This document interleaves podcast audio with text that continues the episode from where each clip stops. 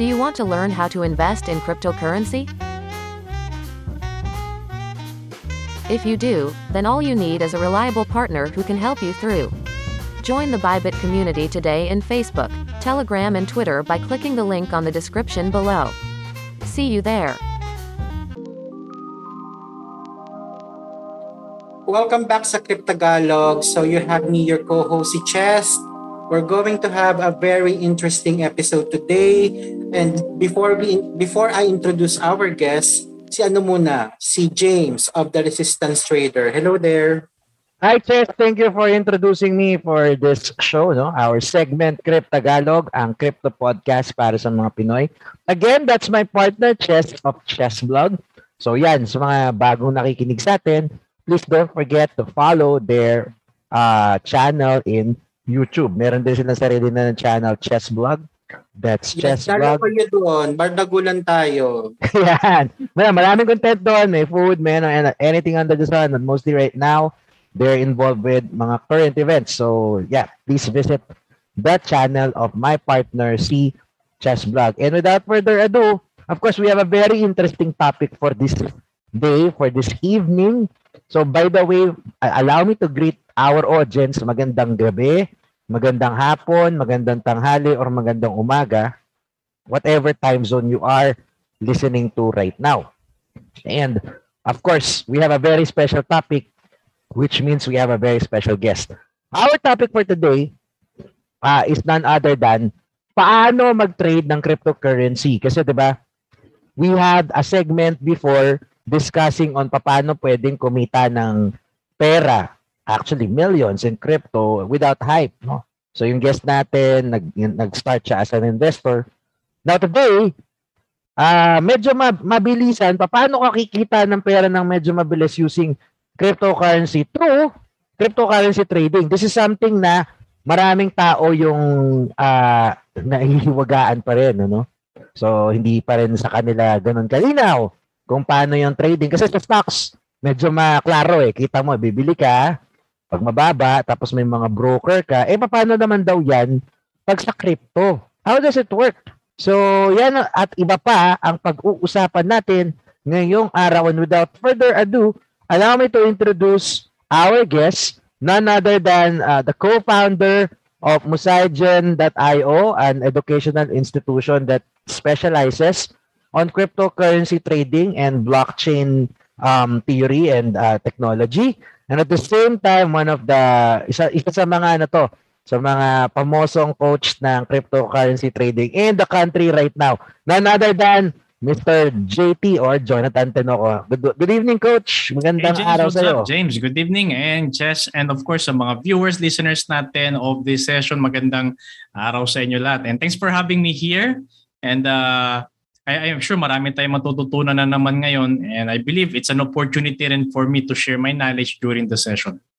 Ayos, Coach. Maraming maraming salamat for gracing us with your presence. Hindi mo, hindi mo alam gaano kami ka-grateful that you are here with us today. And without, uh, without pa, ano, no, patagalin. Kasi, di ba, um, ang topic natin is paano ang cryptocurrency trading. So, paano ba ginagawa ang cryptocurrency trading? So, maybe, uh, I believe this is one of your forte na pwede mong i-walk through yung mga listeners, viewers natin. Paano ba mag-cryptocurrency trading? Ayan.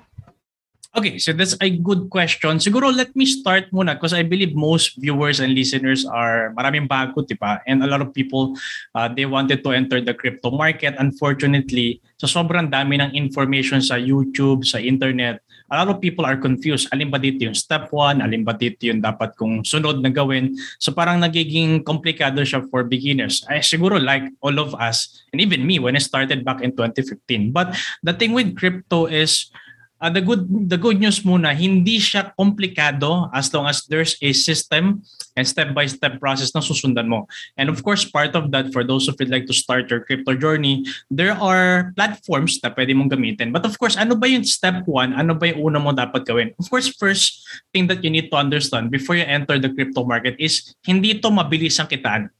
Hindi to yung pagpasok mo ngayon bukas mayaman ka na. Ay walang ganon Alright, so that, you know, a lot of people, what, Ayun, di ba? Kasi daming gustong pumasok sa crypto. Gusto nila, uy, ah, papasok ako dyan kasi malaki yung kita. Ang dami ko nakikita ng tao sa social media, sa internet, mga influencers, pumasok sa crypto, then yumaman, nagkaroon ng result. But it doesn't happen most of the time because marami rin hindi kumikita. And the idea in trading is it's technical for beginners but it's simple once you understand yung yung concept. And of course, ano yung mga step-by-step process na to? Una, of course, you need to choose the right platform. So, choosing the right platform depende doon sa anong klaseng trading yung gagawin mo. Because in cryptocurrency, iba-iba yung klase ng pagtitrade. Meron dito tinatawag na spot trading. Meron tinatawag dito na futures trading, leverage, meron peer-to-peer, arbitrage. So, a lot of things. So, the first question... Sorry, Sure. sorry to cut you. Just uh, let me take a stab and a, a few questions about do sa mga binanggit mo. Para lang klaro dun sa mga nanonood, nakikinig sa atin ngayon. You said there are a lot of types of trading, no? Maraming klase ng trading. So, Sobra. ibig sabihin, we're talking not just one, not just two, not just three. True, true, Okay, Ang para klaro ah. true. Sige, sige. Okay. Kasi 'di ba sa for example, when we let's let's compare ng dun sa mas familiar yung mga Pilipino, mga tao na trading which is trading um stock exchange, for example. I believe that's just one type of trading available for stock exchange. So with this, sa crypto, Madami. you've got various. Madami. Marami, no? Marami, True. sabi mo. Correct.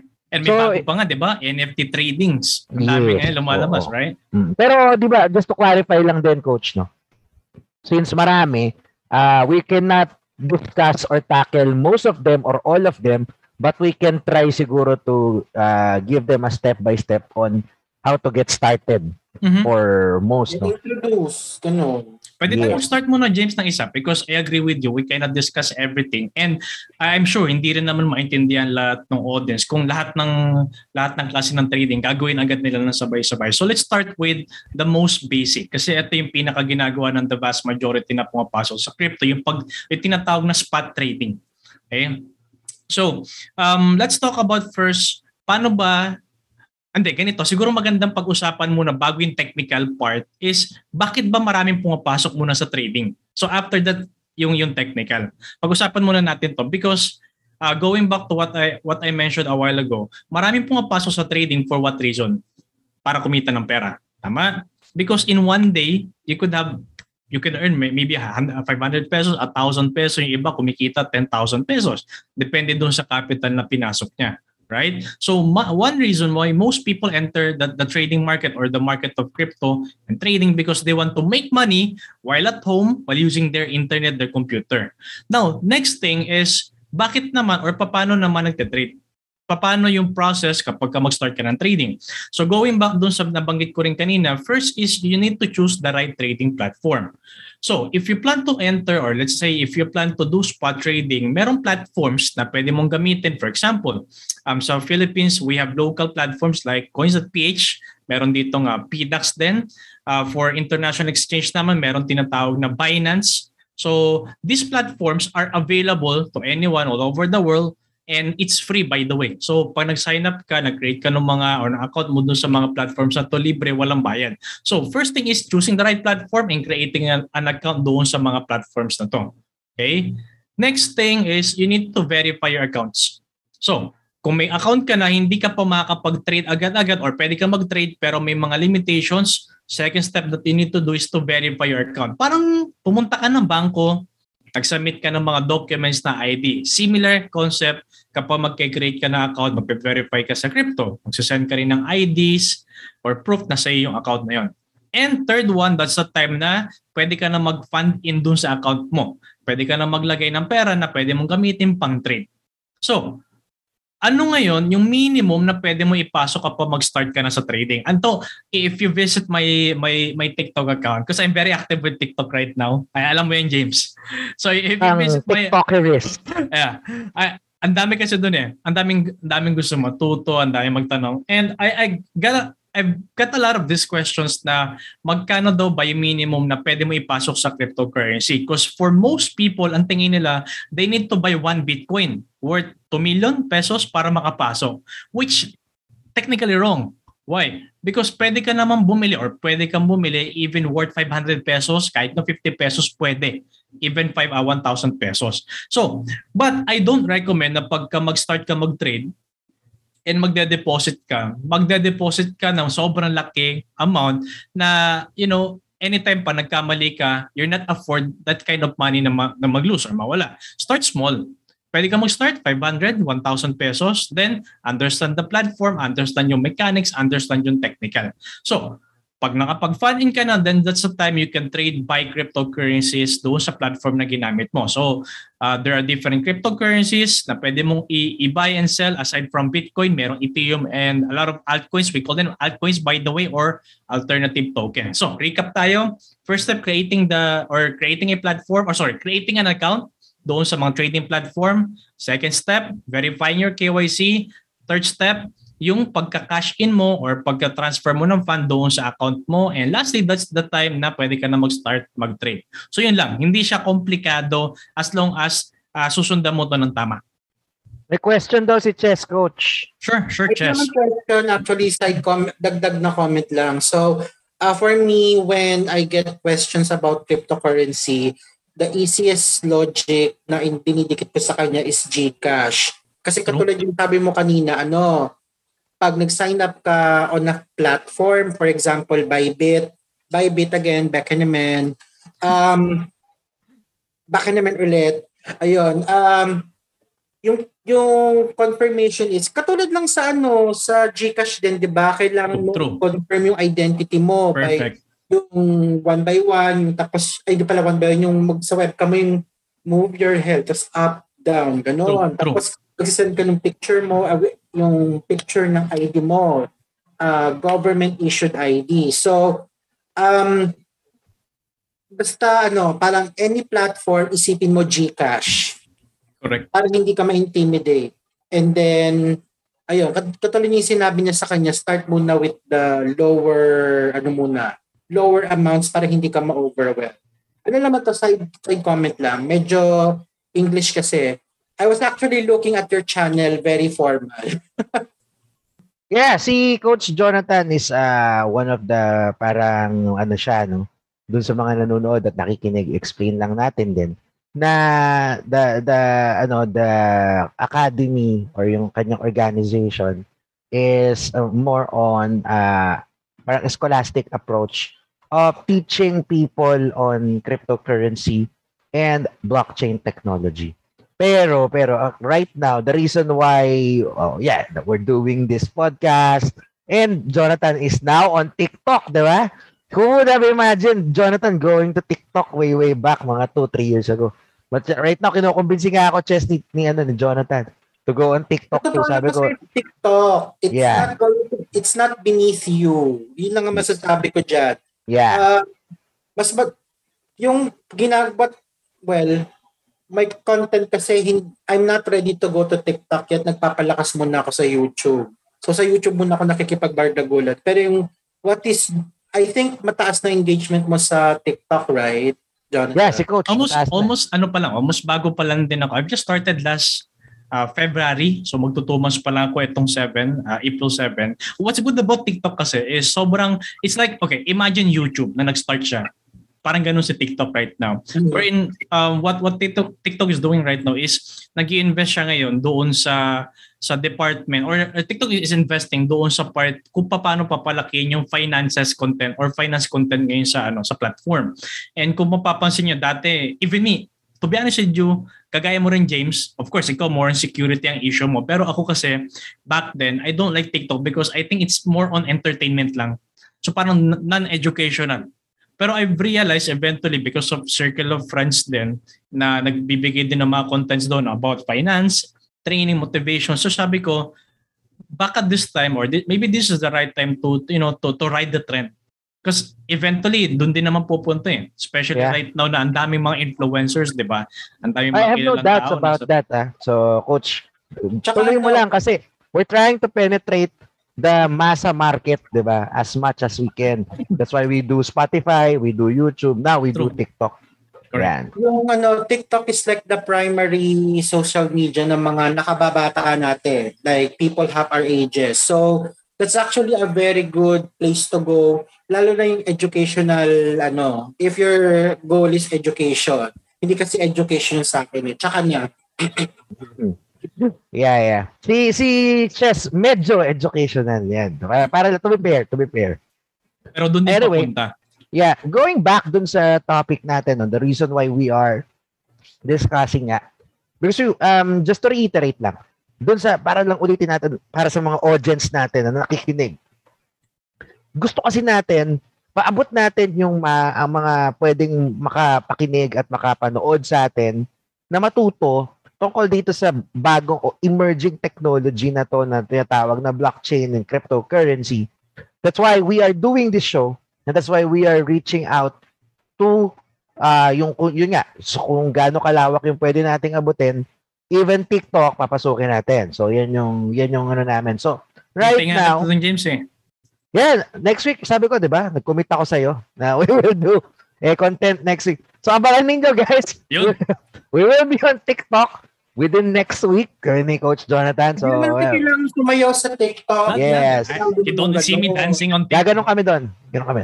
Hindi Diba? kailangan gumugan ng Ah. Alam, Para para G, para para G. Ah, gano'n kami. Anyway, anyway, so going back dun sa topic natin po. So, nasabi na ni coach yung mga basic and si Ches was able to also give a complimentary note dun sa mga dapat mong gawin. Paano ka mag-i-start? Ngayon, actually, that's the hardest part. So, tapos na tayo.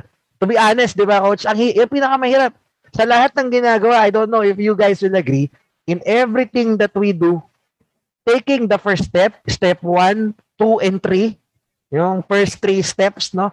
Ito yung mga pinakamahihirap na gawin eh.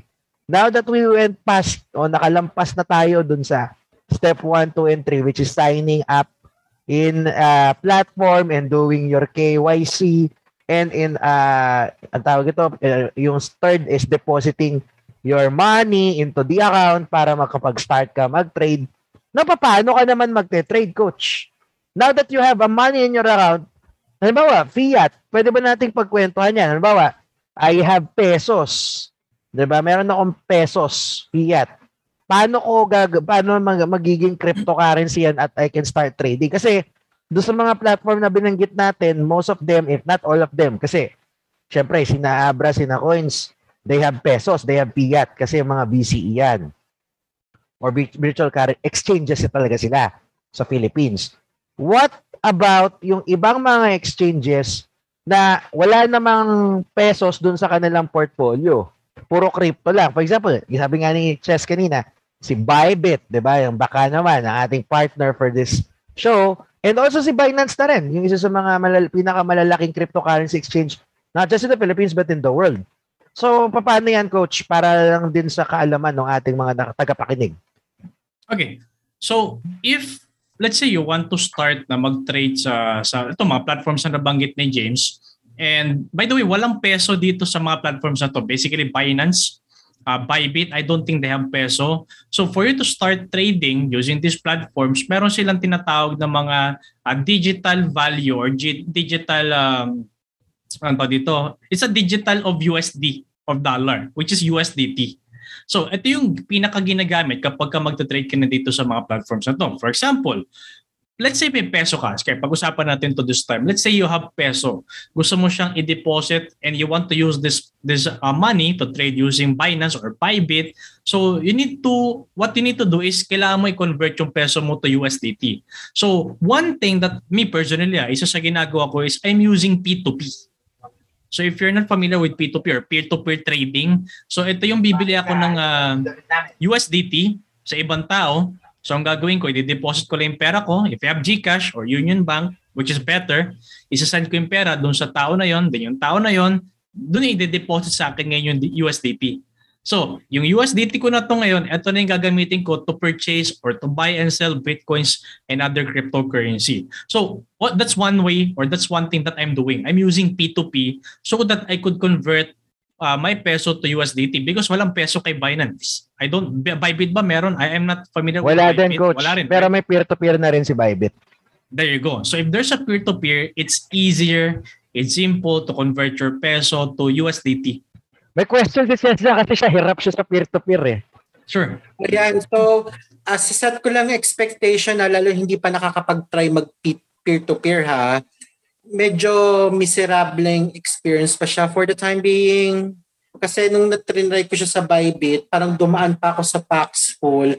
Tapos literal na may naka-chat pa ako na Pilipina na nag-send pa ako ng Gcash sa kanya para isend sa akin. Parang sabi ko, oh my God, para bumili lang 5,000 pesos worth na Bitcoin, kailangan kong dumaan sa step 1, 2, 3, 4, 5, 6. It's a little bit miserable at this moment, at this point, pero yun talagang dadaanan natin. So, I'm just sharing my experience. Oh, okay. Here's here's the thing. With Binance, if you've completed with the first step na kapag create ka na verify, importante kasi yung verify your KYC. Pag hindi mo na verify yung KYC mo, hindi ka pwede mag-trade sa P2P. So with Binance, um, if you have Gcash or Union Bank better, okay, that's fine. It's not complicated because once na for for for newbies it's easier because once ano doon ka na sa P2P, you can instantly purchase. Hindi mo na kailangan lumabas na ibang platform.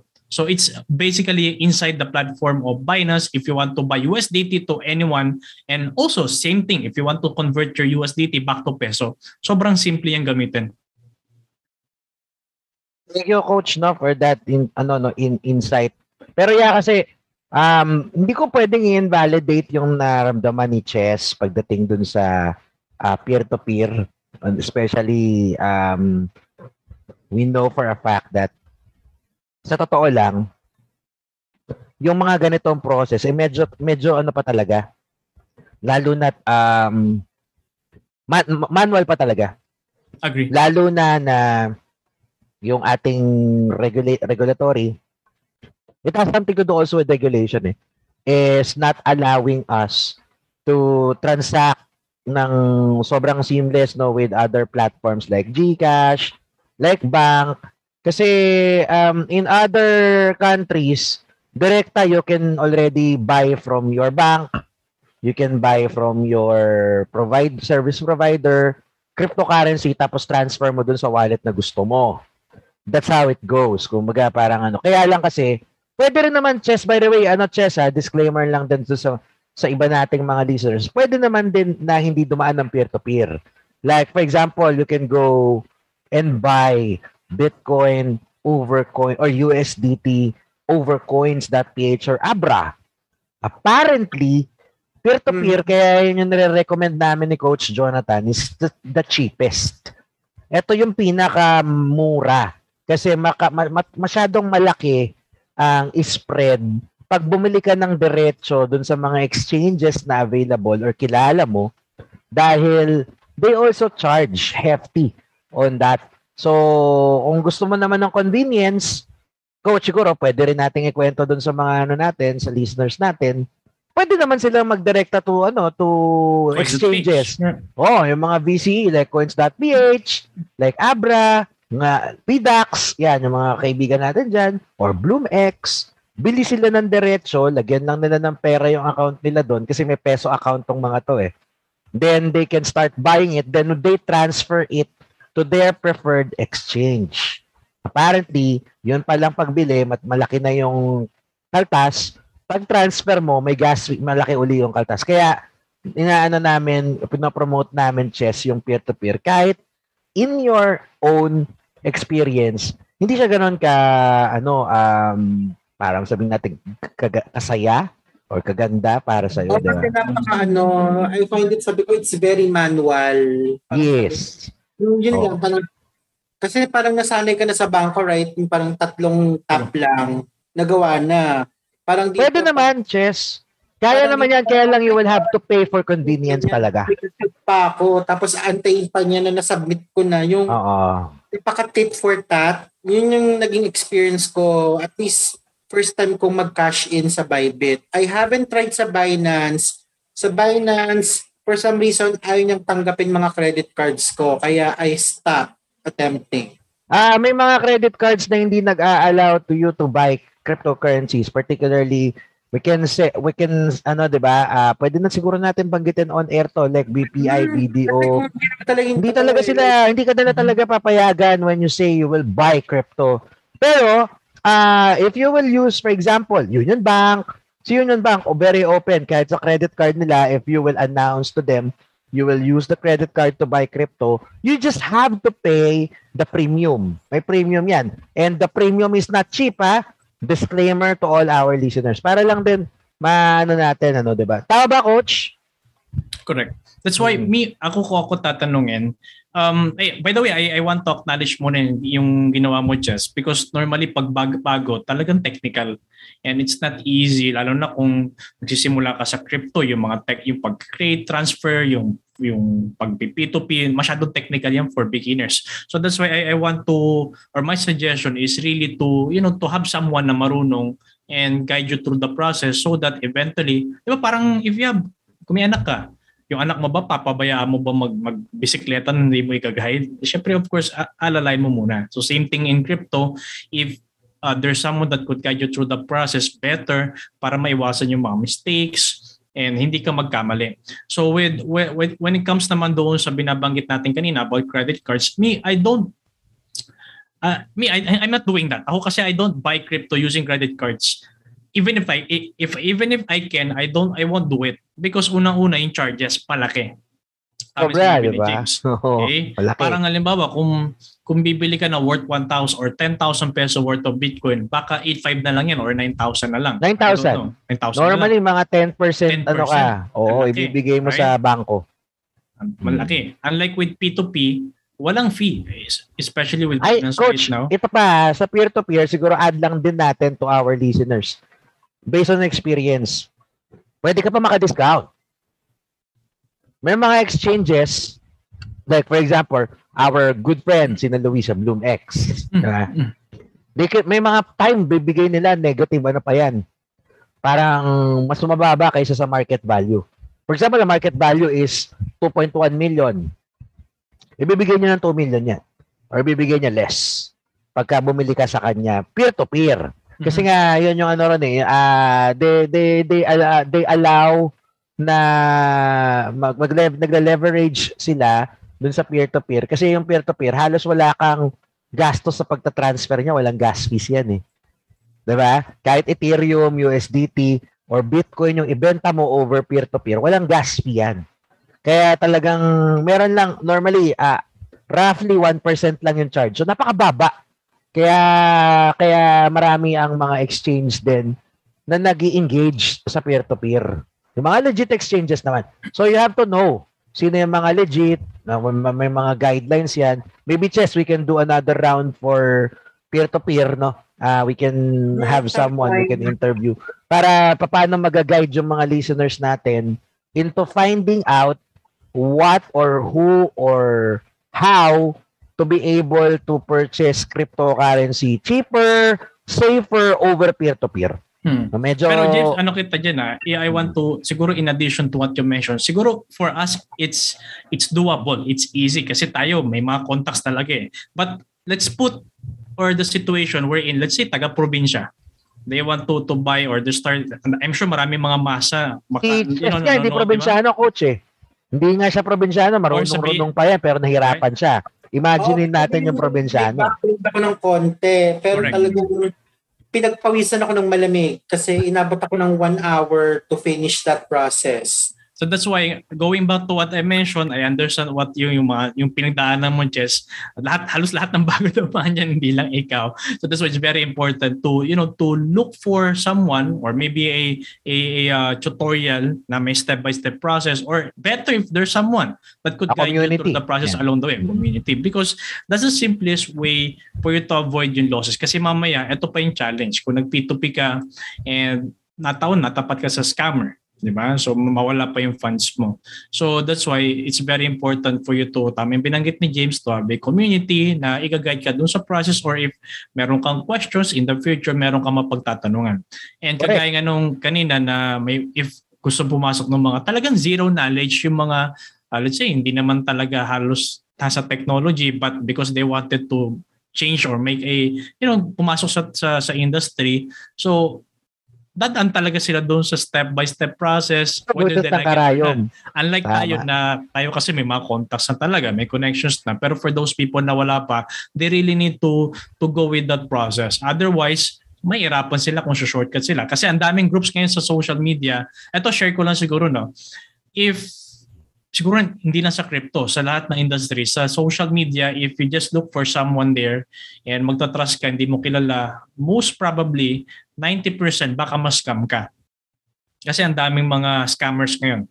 People na hindi mo kilala, they nagpapanggap sila na legitimate seller, then doon ka bibili. Then ang rules pa naman most of the time there is deposit ka muna ng fund bago kayo transfer sa iyo yung pera. So marami na fall uh, prey doon sa ganong klase mga concept. So maganda yung ganito that you're connecting with James, Chess, you know, listening to this kind of podcast because you're learning a lot of things. Especially if sobrang approachable nito nila nila Jester and James. So for those of you who are listening right now, if you want to start your, you know, tra- trading journey, paano ba mag-cash in, cash out, paano mag-fund in, you can message James and Chester instantly. So para kayo naman din na mga nag-start, hindi kayo you know, hindi kayo sa Tagalog mapariwara at maubusan, yeah. malagasan ng pera. Mm-hmm. Hindi naman nalagasan si chess coach. Nahirapan lang talaga siya. hindi naman, hindi naman tinakbo yung mumuntik kong 5,000. Uh, Legit yung seller. Tinignan ko yung seller ni Chess hmm. bago ko sinabi na i-go niya eh. Tinanong niya ako eh. Kila, tignan mo nga to James. Sabi niya. O sige, patingin ako ng profile. Sabi ko. Okay yung, naman. Screenshot ko pa talaga kasi Oo. na... Legit uh, naman, legit. Kila, kakilala, kaibigan natin coach yung nagbenta kay hmm. Chess. So, walang problema. Kaya ganon. Pero ganun talaga Um, hmm. may comment ako pero nakalimutan ko. Sige, kayo na muna. Sige. So that's it. Actually, medyo napahapyawan natin ng konti yung peer-to-peer coach, no? Kasi uh, importante yan dahil nga cashing in and cashing out is one of the most crucial sa pagpasok sa cryptocurrency trading. Now, the easiest way, balikan natin para lang maintindihan din ng ating mga uh, viewers, listeners, na pwede naman na easier and the easier the easiest way is to open an account on VCA exchanges. Tulad ng coins. Tulad ng Abra. Then put money inside and buy Rekta crypto. Pero yun nga with disclaimer lang medyo mahal. Medyo mahal pag ginawa mo yan. Well uh, I think yun yung pinakamadali kasi True 7-Eleven lang ang pupuntahan mo. Si Abra, 7-Eleven lang. Bilis, right? Downloadan mo yung Abra mo or yung Points PH mo. Tapos, yes, yes. pwede mo na i, ano yun, gawin mo siyang USDT or what have you. Tapos, I'm not sure kung pwede mo masubmit na siya sa Binance. Kasi remember, James, yung from, di ba, from Bybit to my Coins PH to, pwede, yung Coins PH account, di ba, hindi mo masend Nag- yeah, kasi may mga ano interoperability issues. May so, mga ganun, pa nga. So, oo. ang daming pwedeng ma-encounter pag beginner ka. So, hindi pa tayo nasa trading ha. Wala, Wala pa. Ano pa lang to? Depositing pa lang. Depositing pa lang. Pero pang talpak. mm. Depositing pa lang ang pinag-uusapan natin dito. But, but, it's a very, very uh, crucial issue kasi doon sa depositing, doon marami madalas magka magkawalaan ng pera. I mean, uh, nawawala ng pera sa trading chess and coach, 'di ba? Pero yung nawawala ng pera na wala ka pang ginagawa, na wala ka na ng pera, normally ano yan, depositing yan. Isa pa, isa pa, isa pa, reminder lang siguro natin coach, dapat banggitin natin. Um, same blockchain rule apply. Siguraduhin yung tama yung address. Kasi pag mali, pag mali, Chess, mali. maraming, maraming nawala ng pera dito ha. Maraming nawala. Babay money ka. Halimbawa, Ethereum yung i-deposit or USDT. Tapos, nabigay mo Bitcoin address. Ay, goodbye. Diba? Ganun yun. yun. Wala na. Kaya dapat, educate natin. Kaya natin ginagawa nga ito eh. We wanted to educate our kababayans na hindi to kagaya ng iba na may ano, may nagaganap na conversion along the way, hindi. Kasi ano to eh, blockchain technology immutable, walang pa, walang balikan to. Pag nagkamali ka, babay pera, ganun talaga, 'di ba? Kaya ang ano lang kasi dito, uh, yes, it's safe relatively. Security is good, but yung nga you have ba, kumbaga chess bawal dito yung ano well, hindi ko alam kung ano yung better term eh. Bawal dito yung matatanga ka doon sa pagdeposit. Oo, bawal, bawal. Bawal talaga. Kasi pag nagkamali ka, kahit isang numero, isang letra, ay wala. Goodbye. 'Di ba? Ganun talaga. Ito pa yung ano, uh, another reminder. Again, ano pa lang tayo rito ah. Depositing. Depositing, depositing pa lang. So, uh, nagkaroon pa ako ng situation was yung sa Abra naman, yung minimum pala na kailangan niyong ma-receive is 0.05 na ETH. Pero yung sinabit sa akin palang 0.02 something basta ano, so kulang. So, another thing to consider. Kumbaga isipin mo na lang na parang yung papadala mo ng pera, minimum lang pala is 5,000. Pero yung napadala sa iyo is 2,000. Pero hindi siya yung katulad ng GCash or sa bangko na kapag yung pera nasa ere, pwedeng ibalik. Pwedeng mabalik sa'yo. Parang dito, kapag yung pera nasa gitna na ng blockchain, wala na yun. Babay na yun. So, yun lang. It's, hindi namin, hindi ko goal takutin yung mga tao na nakikinig dito real talk lang. So, every step of the way, kailangan talaga binabasa mo, chine-check mo, ganon. Hanggang maging parang ano mo na siya, second nature. Kasi medyo nakakaano nga, ang tricky. True. Kaya nga importante, di ba? I'm sure you've heard this many times that do not enter to something you do not understand. So kailangan naintindihan mo yung papasukin mo. Otherwise, talagang yun. Tama si Chester tsaka si uh, James na pwede kang mawalan ng pera pagka magpapadalos-dalos ka ng decision, bigla-bigla kang gagawa ng action na yung pala mali yung address na pagta-transfer mo. So marami nagkakamali dyan. And even me, I've experienced that many times way back 2015 nag-start ako. So marami akong mga mga crypto na mali na i-transfer or maling wallet yun na pag-transferan. So that's why it's very important to always, you know, uh, kung magta-transfer ka, always start with small amount. Y- yun yun.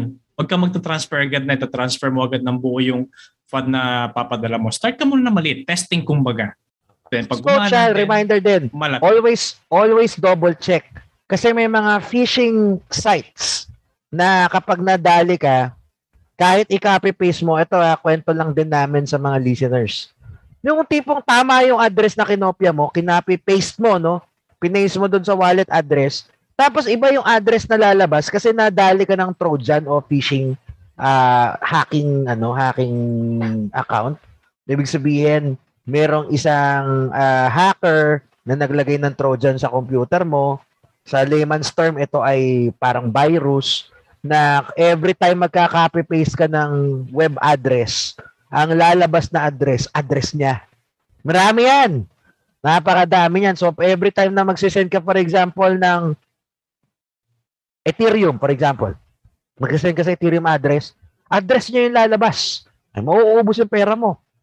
Transfer ka ng transfer, ibang tao pala yung nakikinabang. Di ba? Ayun lang. Sige, go, go, go ahead, coach. Kwento mo ulit. Oh. So, ngayon, tapos na tayo sa cashing in.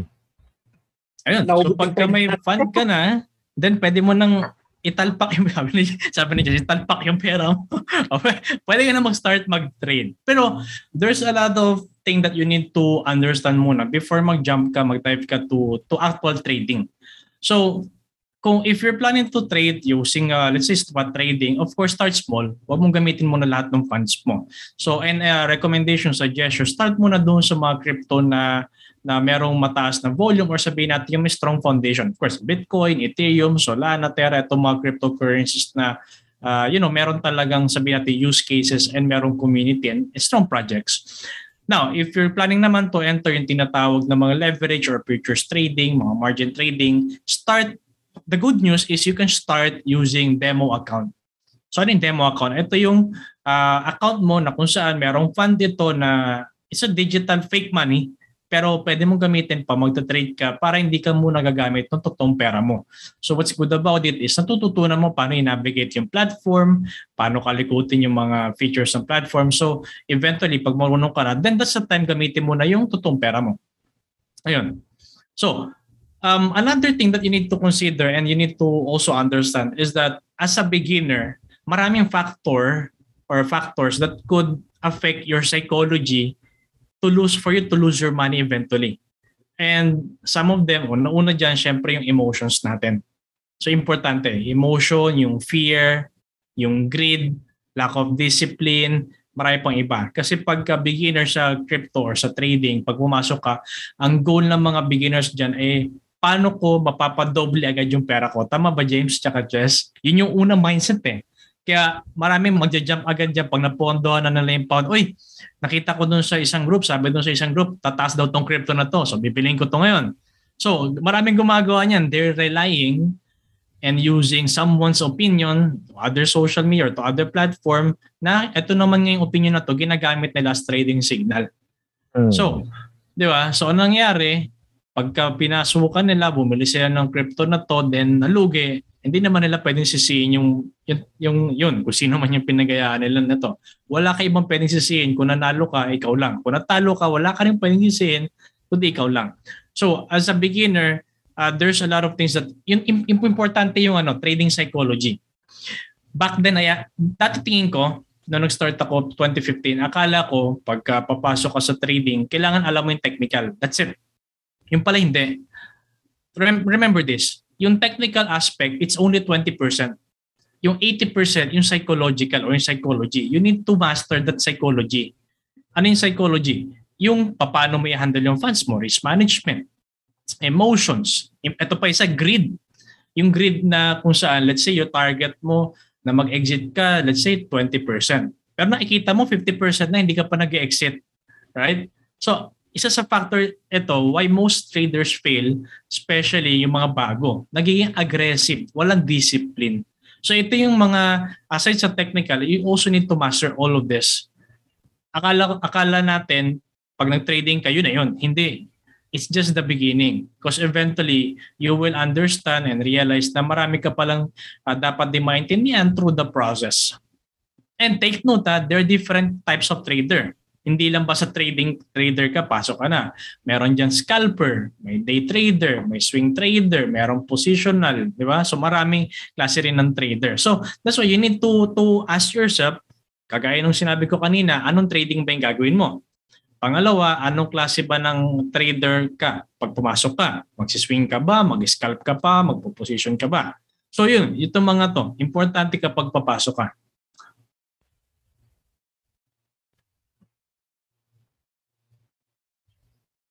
Teka, may dumang anghel.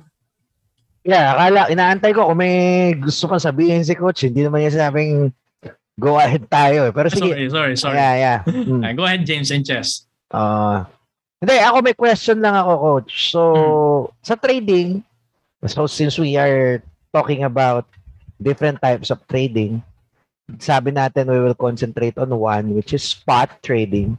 And then, napahapyawan natin yung peer-to-peer kasi sa cashing in, it's one of the well-known and cheapest way to do it. Pero pagdating sa spot trading, will it be safe to assume that cryptocurrency spot trading is similar if not same sa kung paano nagte-trade ng stock exchange. Okay. Um I, I don't have any background with stock trading, but of course, since we have communities and of course circle of friends who, who started their trading journey and stuff, almost similar yung concept. Kasi sa spot trading, if let's say bumili ka ng Bitcoin, here, here's the difference ng spot siguro versus gawin natin, i-compare ko siya sa siguro futures or leverage trading. So spot trading, let's say bumili ka ng Bitcoin. So your goal is that Bitcoin, kailangan umakit yung value niya. Otherwise, pag bumaksak yung value niya, then binenta mo, lugi ka. Pero kung hinohold mo pa rin yung token, paper loss lang yun. I think the sim- similar or the same thing applies kapag ka nag, uh, nag-stock trading ka. So, in spot trading, yung assume and you hope na yung binili mong token eh dapat umakyat yung value. Otherwise, hindi ka kikita. Tama? So, ibig sabihin yan, pray, ano yan, uh, you buy, you hold, then you pray. Parang ganyan yung, yung ano, no? Ganyan ang spot trading. Tama ba, coach? Yeah, dasal, you, you dasal ka low, muna. Dasal, yeah, dasal basically, ka. you buy low or oh. you sell you buy low, you sell high, or you buy high and sell higher. Yun yung kailangan mong gawin. And not all, not most of the time, the market moves Favorable. upward. Yeah, favorable doon sa ginawa mo. In most cases, minsan akala mo tama yung prediction mo, pero yung pala, meron pang mga tinatawag na mga reversals yan, meron pang tinatawag na minsan, uh, nag, nag ano pa dito, yung bigla nagda-dump yung market, minsan akala mo tataas pa, Market correction. ng correction. So unexpected things that also might happen in your trading career. So marami kang maraming ano eh, maraming kang dapat isaalang-alang. But remember this. It's not easy, but nagiging simple siya kapag ka naintindihan mo na yung basics, yung foundation. And going back nga dun sa spot trading, um, I don't recommend na papasok ka sa spot trading then thinking na tap, nakikita ka lagi 100%. No, you need to also assume na in your trading activities, there are some some losses. Kasi otherwise, hindi ka maglalagay na stop loss. Na halimbawa, bumaba na ng 5% or 10% yung, yung position mo, hindi mo pa kino-close kasi tingin mo tama ka, tataas pa. Eh paano kung 80% na negative, hindi mo pa rin ka-close? Right? So, the same thing apply kapag ka mag-leverage trading ka or magma-margin trading ka or any kinds of trading. So, there should be a cut loss or a stop loss na dapat mong i-implement. Otherwise, unti-unti masusunog yung funds mo, di ba? So, kaya nga, pagka magte-trade ka, a part of uh, you need to also implement or apply sa simula is don't put everything in one trade. So let's say if you have 10,000 peso, di ba gamit ka muna 1% lang, 2%, 3%, then eventually pag na marunong ka na, then you can increase to 5%, 6 to, to 10%. Pero yung gagamitin mo agad, yung pera mo, kung may 10,000 pesos ka, ito yung ginagawa ng mga bago, di ba? I'm sure James, just marami mga na-encounter na kayo ng ganito na kung saan, um, James, pag ba pumasok ako sa crypto, kikita ba ako? Dodoble ba agad yung pera ko? Maganda pa kitaan dyan, yung magandang concept. So, syempre, alam mo na na ito, ay, teka lang, gusto lang nito kumita agad na mabilisan. So, tendency, yung mga ganong klase na mindset, ito pa nga yung mga minsan na nawawalan, nabe-burn yung account nila. Kasi bakit? Kasi pa nag-trade, ino-all in nila yung pera na pinasok nila. Which is, which is bad. Nagbebenta sila ng patalo coach kahit alam natin na pwede pa silang manalo. May mga ganun eh, yung tipong True. hindi hindi kaya ng dibdib nila na bumababa yung value, paper loss nila. Tapos kalagitnaan ng labanan, eh sabi natin, "Di, hold mo lang kasi tataas pa." Lalo na, halimbawa, nakikita natin in the, may, may forecast tayo. Kita pa naman, ano naman eh, parang, oh, pwede ba tumaas yan? Mhm. Tapos biglang magbebenta sila na patalo, tapos biglang tumaas, iiyak sila. Mhm. Maraming ganon.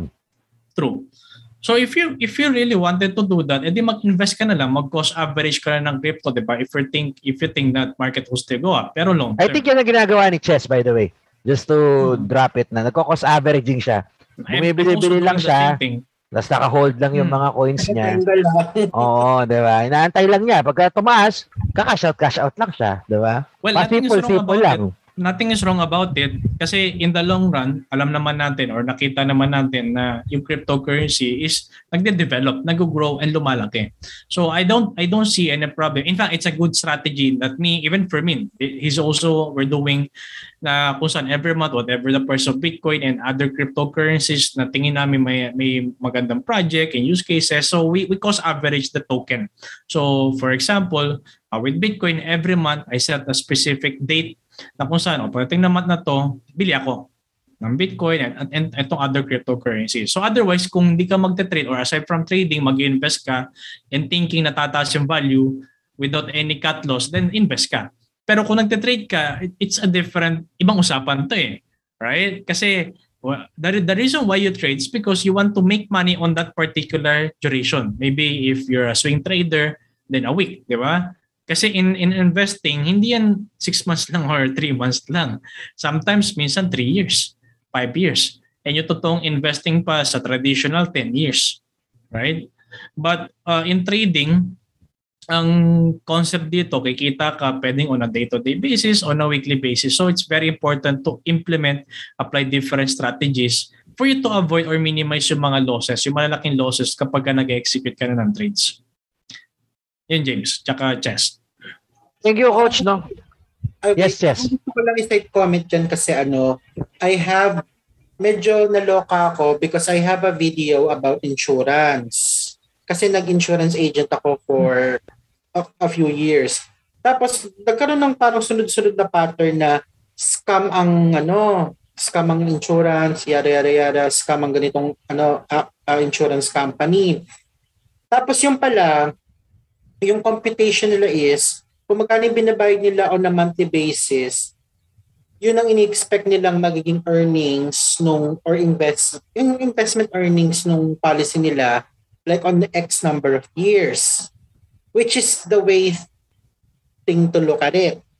Parang I'm getting the same set of people na nagrereklamo about trading sa crypto kasi parang iniisip nila easy money which is hindi. So ito na lang ang lagi kong pinopokpok every episode na if you are thinking na magiging milyonaryo ka sa crypto, like, or if someone is telling you na magiging milyonaryo ka sa crypto, like, more likely, niloloko ka lang.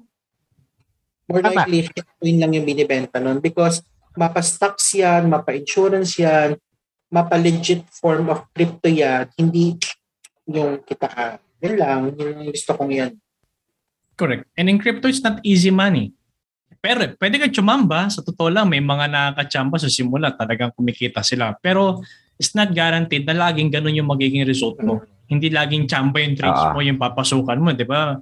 Lalo na kung napunta ka doon sa tinatawag namin nila James ng mga yung mga shit coins. Oo. Meron kami kang segment yan doon. about shitcoins, Huh? coach. Meron kaming isa kasi meron din kaming kaibigan na nag invest Hindi naman shitcoin. Nag invest siya sa mga ah, rising coin. Pero sabi nga natin, shitcoin yan hanggang maging magkaroon siya ng utility. Ganun yun eh. Mhm. So, actually, tama si coach. Marami naman talaga na sumachamba rin dyan. Pero hindi sila chumamba dyan or na, na- nanalo dyan without proper education. True. Diba? Kasi relatively, relatively, tama naman si Chess na hindi talaga pitik-pitik, isang pitik mo, pera agad eh. Pero, pero, admitted or not, uh, siguro Chess will agree to this, no? And coach, na relatively, mas mabilis talaga sa crypto over other assets. Mhm. Kung marunong ka. Yun yun. Correct. Kung marunong ka. Kung alam mo kung ano yung ginagawa mo, kailan ka papasok, kailan ka lalabas, talagang makikita mo na, mararamdaman mo na mabilis. Kasi, well, ah, I don't know if coach will agree, pero personally, ako, naranasan ko yan eh. Nagkaroon ako ng chance na kumita ng okay-okay dun sa investments natin. Kasi nga, ah, ah, inaral din natin yan. Hindi naman yan, ano eh, hindi. Pero, hindi yan overnight. Tama si Chess. Hindi yan mga five days, di ba? Tapos biglang milyonaryo ka. Hindi ganon. Wala, parang, parang ang labo nun. Kahit yung mga unang Bitcoiner, it took them years. Di ba? Yung mga pumasok ng 2012, ngayon ay 2022, 10 years after. Sigurado, milyonaryo, bilyonaryo yung mga yon. Pero 10 years. Hindi ano, hindi overnight. So tama si Chess doon na wag kayong wag kayong magpapaano na in any investment, crypto or ano. Pero relatively, 10 years is fast. Kumpara mo sa invest mo sa iba. So yun naman yung sasabihin natin. Ano, pag nag-trade ka, nag-invest ka, relatively mabilis naman ang pag-crypto. Kaya hindi ito photo finish. Hindi ito instant. Walang ganun. Sumusunod pa rin siya sa proseso. Yung law of the farm na tinatawag, di ba? Mga ganyan. True, true, agree. Kaya nga hindi hindi porket nakikita natin sa social media na maraming yumayaman sa crypto, maraming kumikita, ipapasukin mo na. Kasi hindi hindi naman mangyari 100% sa lahat ng tao. Kasi kung kung lahat ng tao napapasok sa crypto, payaman na, edi sana lahat ng tao nasa crypto na. Right? Exactly. Mhm. So it's still important for you to understand what you're doing. Kasi otherwise, yun nga, pwedeng mawalan ka ng pera, masunog yung pera mo, and tendency, sisihin mo pa yung industry na, scam yan, pangit yan, di ako kumita dyan. Eh, at the, Ang daming ganyan. sa simula, di ba? Ikaw rin naman yung reason bakit ka nag-loss. Bakit ka nag-fail? Bakit na-burn yung funds mo? Wala namang ibang kumalikot ng, ng laptop mo, cellphone mo, ikaw yung nag-execute ng trade. So it's really, you need to understand na wala kang pwedeng sisihin pag pumasok ka sa crypto at nalugi ka, kundi sarili mo rin. Kasi ikaw yung nag-execute ng lahat ng bagay na ginawa mo nung pumasok ka sa industry. Right, James? Correct, correct. I agree with that, coach. And sabi nga natin, always, always, nothing is permanent and nothing is a financial advice trade at your own risk. Mhm. True. Ganon. Sige. So coach, what else? Ano pa yung mga pwede mong ah bigay na tip dun sa mga would-be traders natin? Sige. So, sa mga, for those of you na gustong pumasok sa pagta-trade sa crypto, so again, siguro ito, three tips that I could share with you Okay, siguro before we we end this session, and this is important lalo na sa mga bago, uh, zero knowledge. First tip is for you to look for a community. Actually, if you watch most of my sessions on TikTok, lagi kong uh, lagi kong binabanggit 'tong mga mga ano to, mga tips na to kasi ang dami nagtatanong doon eh, mga bago na gustong pumasok sa crypto, paano daw ba mag-trade, ano daw dapat ba yung gawin. So, siguro first step is or first tip is you need to look find a community that will guide you through the process. Sabi nga eh, meron nga kasabihan, if you want to go far or if you want to go fast, work alone. But if you want to go far, work together.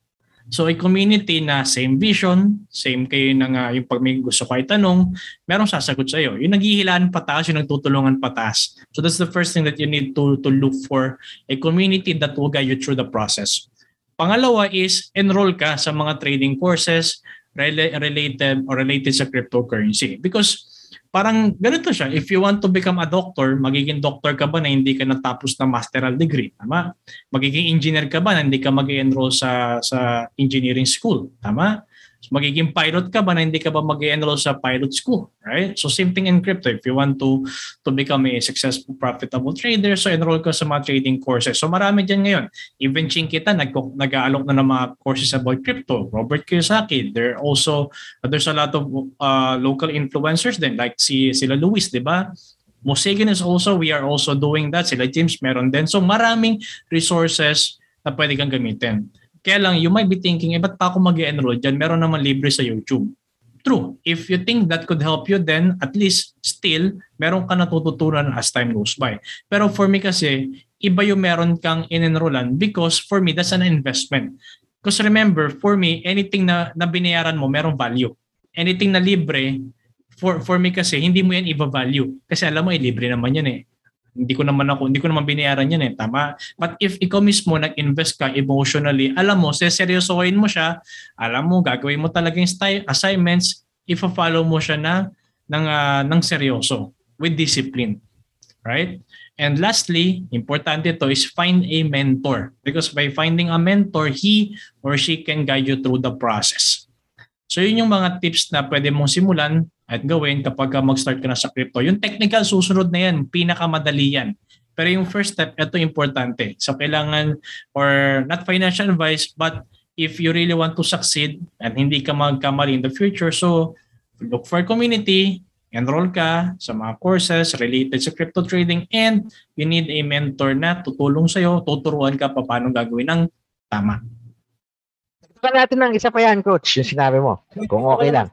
Comment.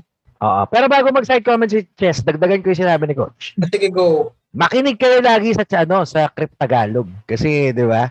Dito update may mga updates kasi we're giving updates in the market updates, industry update, and we are inviting mga experts kagaya ni Coach Jonathan himself to dito sa show para pag nakikinig kayo, may mga matututunan kayo and alam nyo kung ano yung mga pros and cons na mga gagawin nyo. Sige, Chess, go ahead with your side comment. Ang dami ko nang na-encounter ng mga ano experts. So, pag yung tao walang bukang bibig kundi technical, parang ayaw kanya Or pera. Or pera, Chess. Puro pera at saka technical. O yung ano, parang ayaw kanyang parang tinatanong, paano nga, how do I start? Ay, hindi kasi ganito gawin mo eh. Tapos puro ka flashyhan. Tapos kung ano-ano mga pinagsasabi, more likely mamarulang yun baka hindi pa nga nagsisimula yun himself. Dami ko nang na-encounter na ganyan. Pero yung big sabihin yung like fundamental knowledge about cryptocurrency or stuff, mas may alam pa ako. Eh ako nga yung walang interest eh, pag-trade. Yun lang, dami ko na na-encounter na ganyan. Yun lang. Ayan. so, take it take it from chess guys no. So normally uh, sabi nga kapag ka meron kayong mga makakausapin, balatan ninyo ng buhay, or scrutinize natin, alamin natin kung ano, like, uh, yeah, you can, but saka may mga free, no? By the way, sinabi ni coach, kanina na mag-enroll kayo, may mga free courses. Of course, yung higher learning, kasi syempre, yung mga tao dyan, medyo mabigat na yung kanilang experience or natutunan, you'll have to pay, pero hindi lahat paid. Tama ba, coach? Libre nga TikTok na yan eh ni Jonathan Tinoco eh. Follow nyo lang siya sa TikTok. May makukuha at may papupulot kayo dun sa TikTok niya. Diba? Every day ka na ba nagagawa ng TikTok, coach? Might, yeah. Pero for Ayan, two no, months, I'm every- active almost every every day. Every other Kasi day, nga, every two days. Ang daming mga, tama si Mm. Chess kanina eh, mga millennials na gustong pumasok sa industry and a lot of them are also looking for ways on how to make money, not only for entertainment, but of course, yung finances aspect nila is um- umakyat din. So that's Mm. why it's a good platform then to, you know, to to teach to share your knowledge on on TikTok. And I agree with James na marami mga free resources din. I'm also sharing some of them. And uh, it's it's it's important na you know hindi mo ma- kumbaga hindi naman kailangan lahat alamin mo agad instantly. Of course starts uh, start small. Pag marunong ka na, naintindihan mo na yung foundation, yung technical darating na yun eventually, yung price action trading, yung support resistance, yung paggamit ng mga indicators, di ba? Itong mga set setup ng account mo, trading view. So, darating yung time niyan. And for me kasi, I'm very fan of, or kumbaga not fan, but I'm advocate of um, ano paid and uh, paid courses because that's one thing that I've learned from my mentors then like sila Robert Kiyosaki, sila Peng Joon, whenever Anthony Robbins, whenever attended their events in Singapore, they really advocate, they, they really advise that if you really want to succeed, find look for that courses, mentors that will guide you through the process na pareho din kayo ng, ng na, na, nag, ang tawag dito, may term dun eh, na nagre-resonate ka. Yan. Wow. And yung mga tao na to, they're already Vibes successful kayo, sa coach. Kumbaga. Vibes Exactly. kayo. Vibes kayong dalawa. Diba? Exactly. Mm. Kasi hindi lang naman yung knowledge yung matututunan mo dun eh. Because if talagang maintindihan mo siya, kung kung ma-experience mo yung, or if if you're part of the community of of, of their, uh, nung ginagawa nila, mag, makikita mo, you're also connected with the same uh, with the same people na nandoon, na nandoon din sa community. So it's not just the learning. It's more on the community inside of that community. Yung mga tao na pwede rin magturo sa'yo na pare-pareho kayo na na pareho kayo ng vision, pare, pareho kayo ng uh, mindset, pareho kayo ng advocacy. Hindi lang pera-pera kumbaga. Di ba? So meron kayong purpose in what you're doing. Agree. Agree, coach. Thank you. Thank you for that, no? So, just, sa group ni, ano, ni James, yung resistance trader. yes, that's one. Mm. Or also with Musaijan.io, Sa YouTube. malaki yung community ni na coach.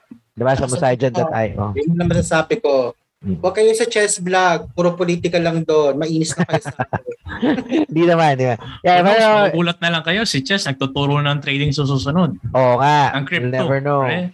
Or kahit hodling lang, coach. Kasi hodling, you'll also earn. Eh.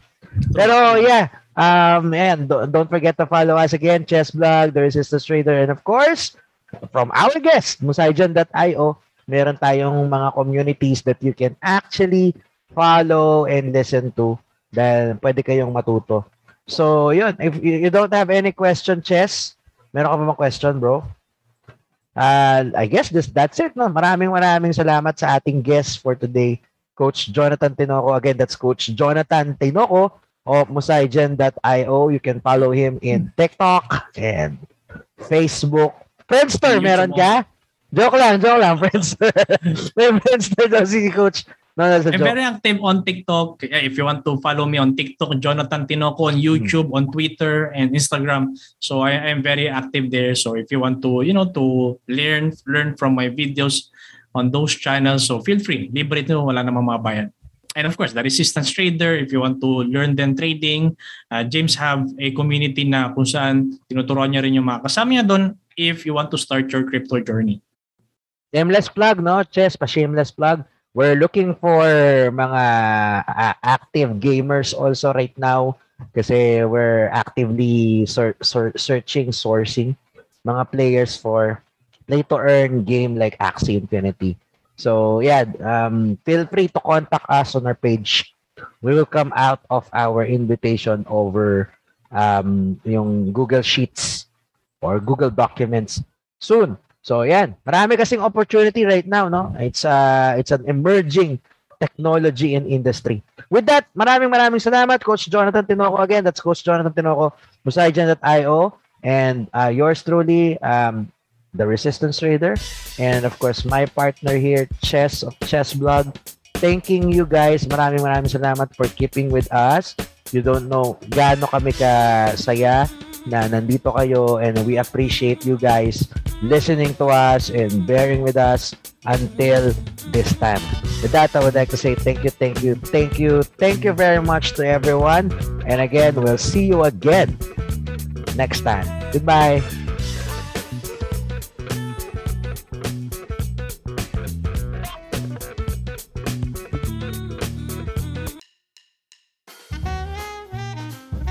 Do you want to learn the core concepts of cryptocurrency markets? Examine best practices of cryptocurrency and financial technology. Apply emerging models in tokenomics and decentralized finance. Evaluate various monetary theories. Learn to analyze charts, use it in live trading. Understand relevant methodologies in blockchain economy and create sound decisions in the digital economy. Learn all that and more by joining Althashes University's Nanodegree program, Cryptocurrency Analytics by clicking the link in the description. See you there.